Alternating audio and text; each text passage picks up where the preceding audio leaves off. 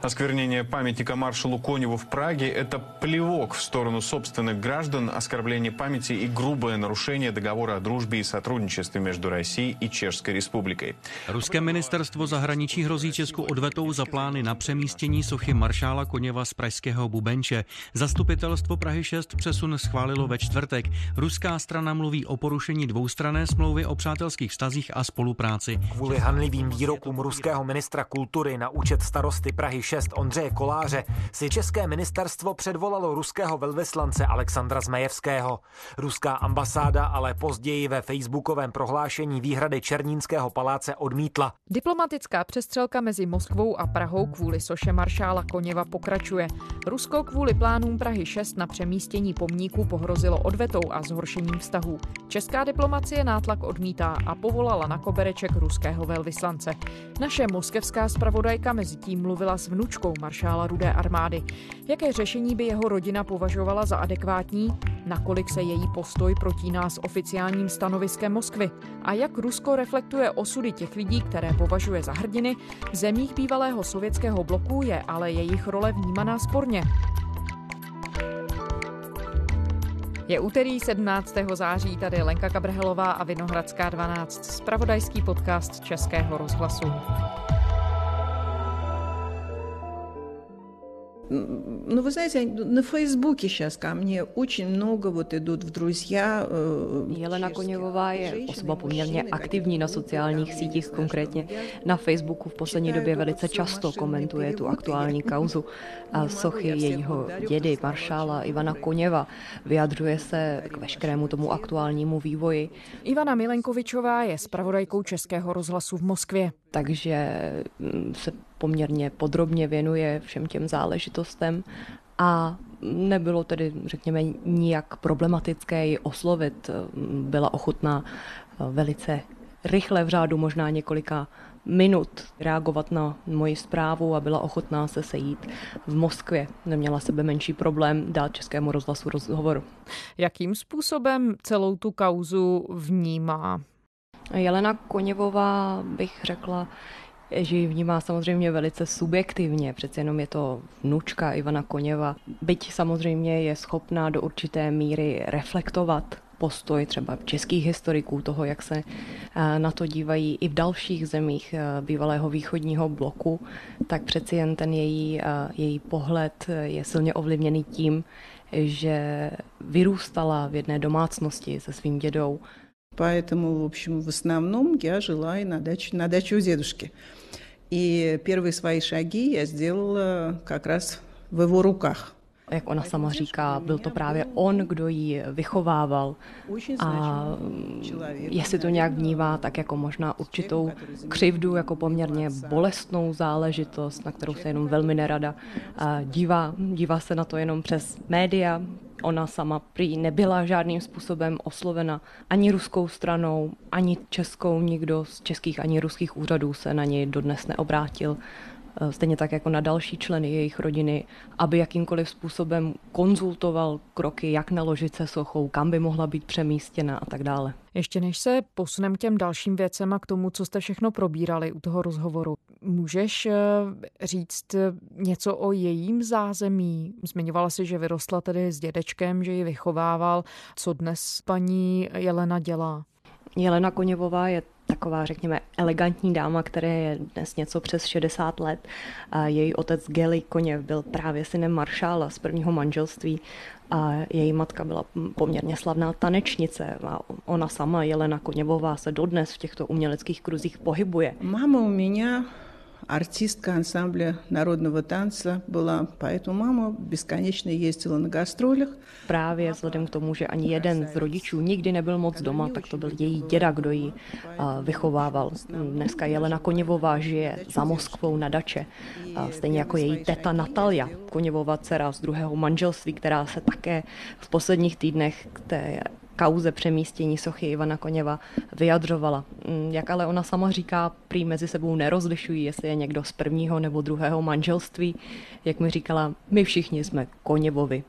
A i když její děda zemřel v 73. roce, tak prý se všichni dál aktivně stýkají a jejich postoj, co se týče naložení s tou sochou, tedy to, že by tam měla zůstat na místě, kde je, je v tomto ohledu příschodný.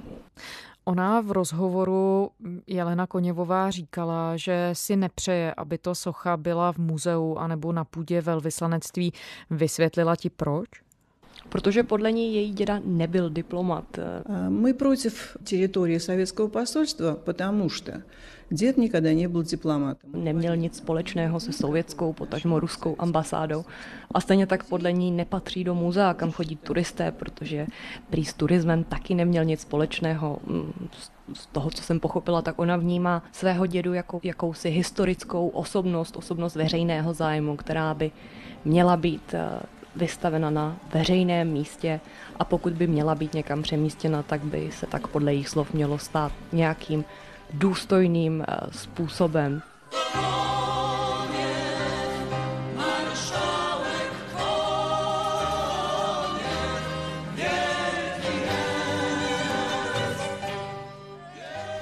Upozorňovala třeba na případ, eh, jak bylo naloženo se sochou eh, v polském Krakově na přelomu 80. 90. let. Akcesoria, které skromadziłem, pozwoliły mi żyć w klimacie tamtych dni. Sławną jako rodina velice citlivě vnímali to, když tam sesadili sochu jejího dědy z piedestalu a na takovém jeřábu a vypadalo to doslova, jako by mu prý nasadili oprátku a on se na, na té oprátce houpal. Tak to v nich zanechalo mm, jakýsi velký pocit eh, křivdy a určité možná takové osobní, osobní trauma. Když se říkala, že vnímají Ivana Koněva jako historickou osobu, jsou ale tedy schopné nahlédnout i ty sporné momenty eh, Maršálovy historické role. Mluví se o Maďarsku v roce 56, konec koncí o Československu v roce 68. Samozřejmě jsou si vědomí rozdílných narrativů. Ono to i přímo připouští v tom rozhovoru, že třeba čeští historici interpretují odkaz Ivana Koněva zcela jinak než, než jejich rodina a než ruští historici. A na, na druhou stranu je to přeci jenom vnučka Ivana Koněva a ten její pohled na ty události bude vždycky značně subjektivní a do značné míry se prolíná s tím oficiálním ruským historickým narrativem jeho odkazu. Zkrátka jako vnučka z té pozice, v které se nachází, vždycky bude hájit jeho odkaz a bude se ho snažit očistit, že přece jenom snaha nějakým způsobem trošku poodstoupit a odlédnout je v tomto ohledu problematická. A bavili jste se o tom, ptala se tě třeba Jelena Koněvová na to, proč v České republice vyvolává maršál Koněv takovou kontroverzi? Ano, bavili jsme se o tom. A celou tu aktuální kauzu potažmo už dřívější vandalismus Jelena Koněvová interpretuje jako určitý akt, který nemusí být nutně namířený přímo proti samotné osobě Koněva, ale proti Rusku obecně, proti Rusku jako takovému Здесь сейчас, э, я думаю, что это не именно против Конева, а это против России. Že je to možná určitá rusofobie, která se projevuje tímto způsobem a že to je taky důsledek aktuálně vyhrocených vztahů mezi Ruskem a Západem, že to je jenom jeden ze střípků podstatně rozsáhlejší mozaiky akcí a reakcí a pozastavuje se nad tím, že to polévání barvou tady přece jenom už bylo několikrát a pokaždé eh, zastupitelstvo Prahy 6 přistoupilo k očištění toho památníku, ale najednou jak ona říká, tady padlo rozhodnutí, že už dál nebude očišťován, že bude přesunut. A здесь э, и староста Праги 6 выступил, что, понимаете, нет денег и не будет чистить, и все это какой-то все показано. Hledá v tom možná nějaké takové, řekněme, větší důvody, než je jenom ta samotná socha jako taková. A říkala tedy, co by z jejího pohledu bylo, nebo možná z toho rodinného pohledu v tuhle chvíli jako nejlepší řešení?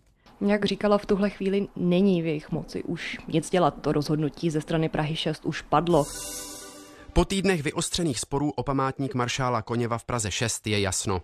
Sochu z náměstí Interbrigády radnice přemístí a nahradí novým pomníkem osvobození. Rozhodli o tom zastupitelé městské části na jednání, které kromě zjitřených emocí provázely i protesty demonstrantů. Pro návrh hlasovalo 33 zastupitelů z 45.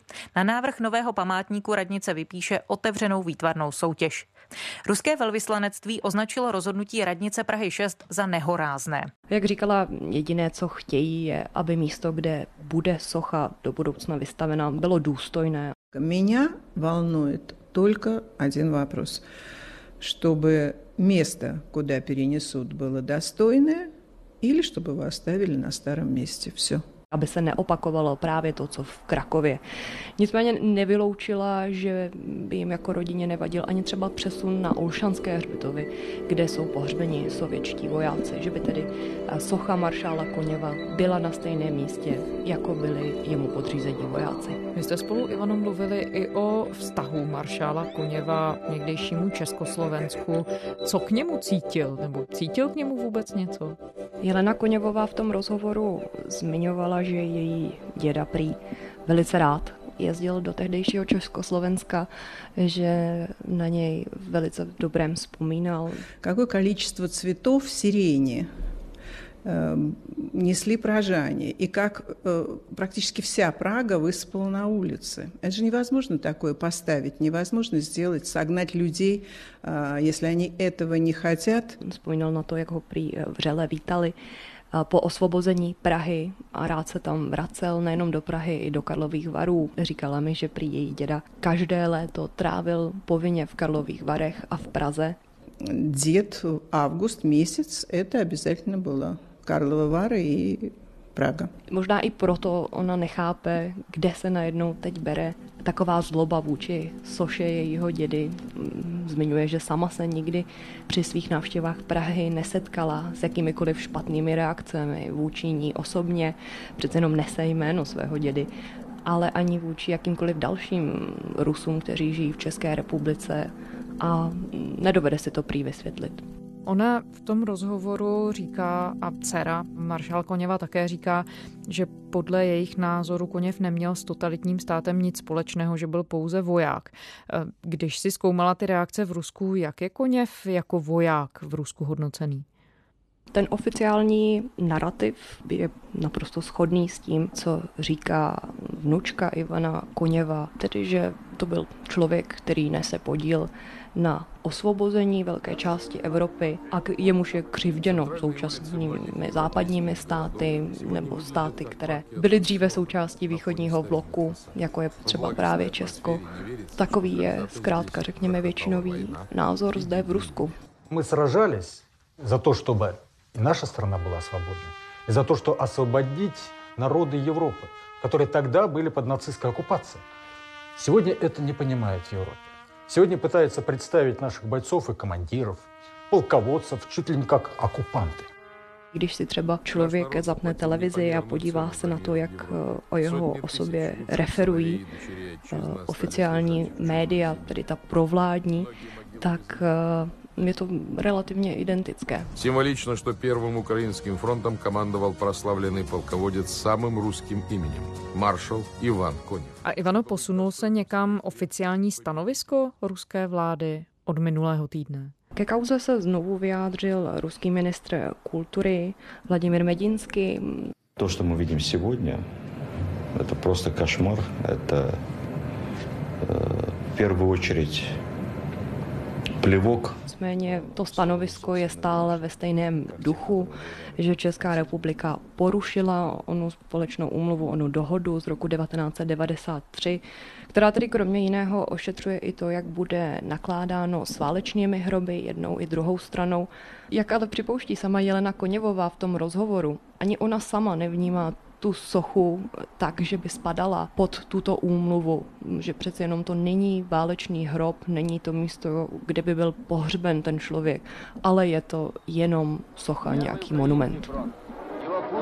Od stepей Ukrajiny do Prahy tisíci kilometrů через всю Ukrajinu i Polšu. Mimochodem je poměrně zajímavé, že, a to připouští i sama Jelena Koněvová, že když před pár lety o jejím dědovi natočil první kanál ruské televize, silně provládní kanál, dokument, tak ten dokument se vysílal uprostřed noci. Nebyl o něj, řekněme, takový zájem, aby šel eh, v nějakém lukrativním čase, v jakémsi prime timeu.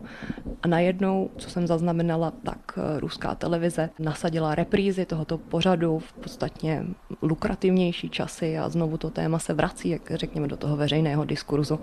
Samozřejmě jsou tu i jiné názory, nejsou jenom historici, kteří by sdíleli tento pohled.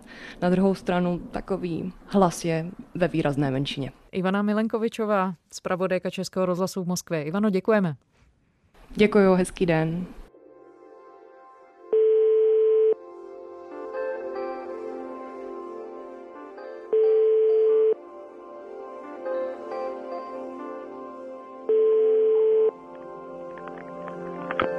Halo, halo.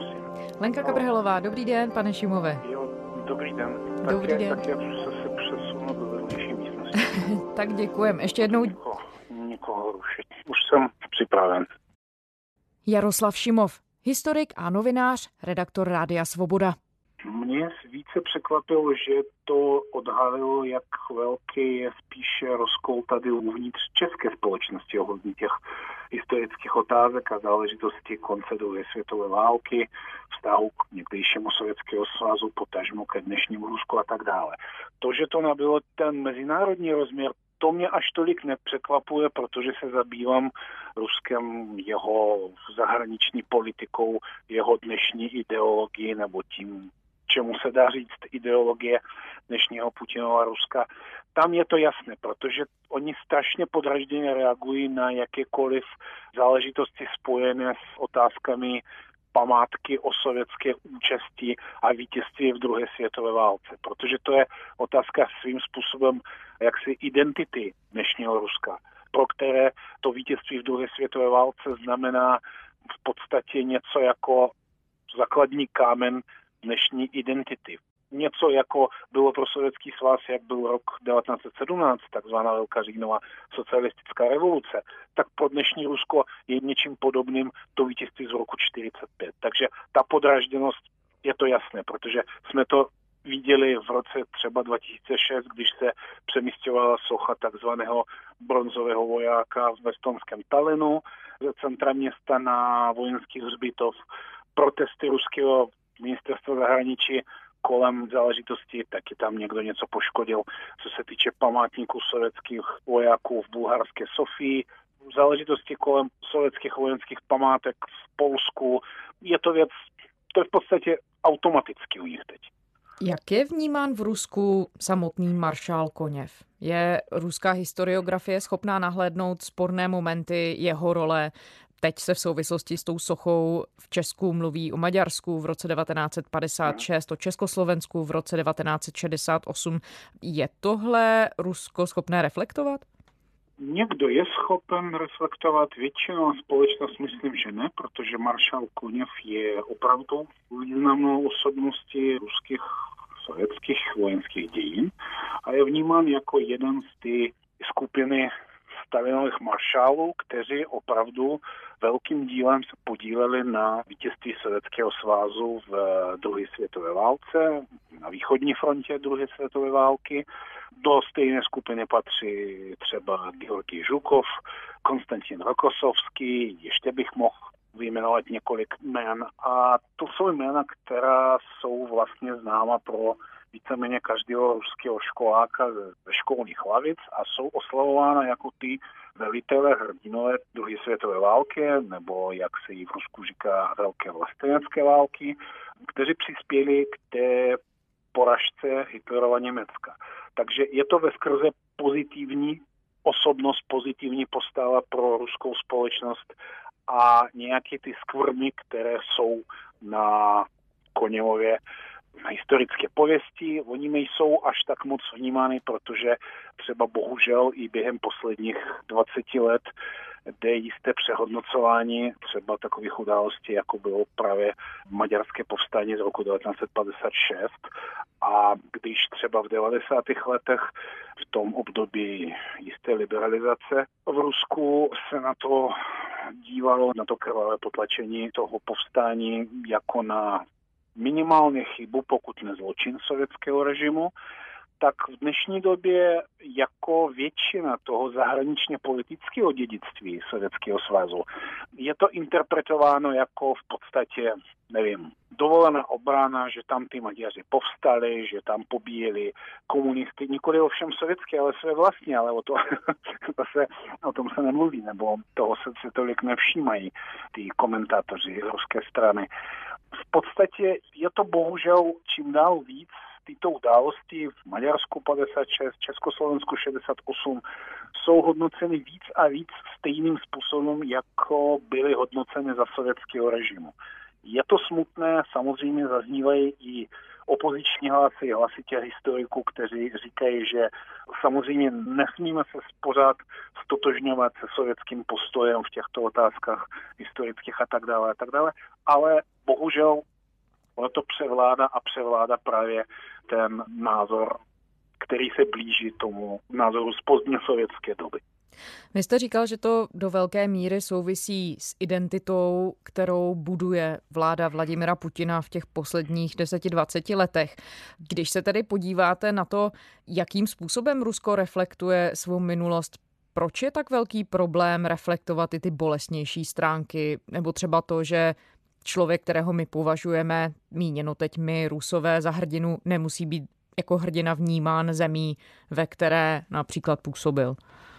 No víte, všeobecně každé dějiny, když vezmeme dějiny nějakou historii jako vědu, která má své nějaké instrumenty poznávání té minulosti, zpracování minulosti, práce s prvotními zdroji a tak dále a tak dále. A když vezmeme ty dějiny pro, dá, dá se říct, masovou spotřebu, jo, jak jsou vnímány většinou společnosti, kdekoliv, nejen v Rusku, třeba i tady v Čechách taky. Třeba podle mého názoru to je jiné téma, možná bych se toho neměl dotýkat, ale nicméně třeba a na baze legionářů tam taky vyvstávají otázky, kdo ti lidi byli ze začátku, když oni přece jen sporně věřili ty přísaze, kterou skládali jako, jak si Rakouskou Hrsku. Ale dobře, takže ty kostry v těch skříních jsou v každé společnosti, co se týče historie. Ale Rusko právě ten mýtus ty druhý světové alias velké vlastenecké války je tak silný a je natolik důležitý právě pro tu společnost, že jakékoliv přehodnocení těch věcí, jakože třeba i ty oběti, i to množství vojáků, o které Sovětský svaz, potažmo Rusko přišlo během ty války, bylo možná příliš velké a že te, ta vojenská strategie nebyla jaksi v každém případě ta nejlepší a že i ty maršálové dělali, včetně Ivana Koněva, dělali jisté chyby a že úloha Stalina samozřejmě byla taky rozporuplná. Ono po těch, v těch 90. letech se o tom mluvilo jako mnohem víc, ale zase, protože ta 90. leta jsou teď vnímána v Rusku jako období největšího, dá se říct, propadu z hlediska sociálně-ekonomického, z hlediska poklesu ruského vlivu v zahraničně politického a tak dále a tak dále, tak proto i ty názory, které převládaly v tom liberálnějším období 90. let, jsou považovány jaksi za milné, za chybné, za něco, co nebylo správné. A tím pádem správné je právě hodnocení té věčné, dá se říct, velikosti toho Ruska, které neslo v tomto případě osvobození od nacistické nadvlády jako polovině Evropy. Víte, to je takový koktejl, jak si z těch názorů, s kterými se nedá diskutovat. Třeba samozřejmě je to pravda, že Sovětský svaz rozhodujícím způsobem přispěl k tomu vítězství v druhé světové válce. Samozřejmě nejvíc ztratil na životech jak vojáků, tak civilního obyvatelstva a tak dále a tak dále. Žádná diskuze. Je to tak prostě. Je to deset tisíckrát prokázáno historiky. Ale na druhou stranu vnímat dějiny v jejich složitosti a nejen tu pozitivní nebo hrdinskou stránku, ale taky tu stránku, na kterou by ta společnost neměla být moc pyšná. Je to složitý, vyžaduje to reflexii a bohužel za toho autoritářského režimu, který dneska v Rusku je a který neumožňuje opravdu svobodnou diskuzi, i když samozřejmě, když půjdete v Moskvě do knihkupectví, jsou tam knížky o dějinách, mezi nimi jsou i normální poctivé práce a tak dále, tak dále, ale nicméně převládá prostě ta oficioza, ten takový rusky řečeno državný, takže takový velmocenský přístup k těm dějinám. Já hlavní důvod vidím právě v omezení svobodné diskuze uvnitř ruské společnosti, včetně těch historických témat. Samozřejmě to se netýká jenom dějin, ale i. Jaroslav Šimov, historika, redaktor Rádia Svoboda, Rádia Svobodná Evropa. Děkujeme. Děkuji za pozvání. Z úterní Vinohradské je to vše. Vraťte se k nám kdykoliv na adrese iRozhlas.cz, v podcastových aplikacích, kde nás možná právě posloucháte a pište nám, naše adresa je vinohradská12 zavináč rozhlas.cz. Těšíme se zítra.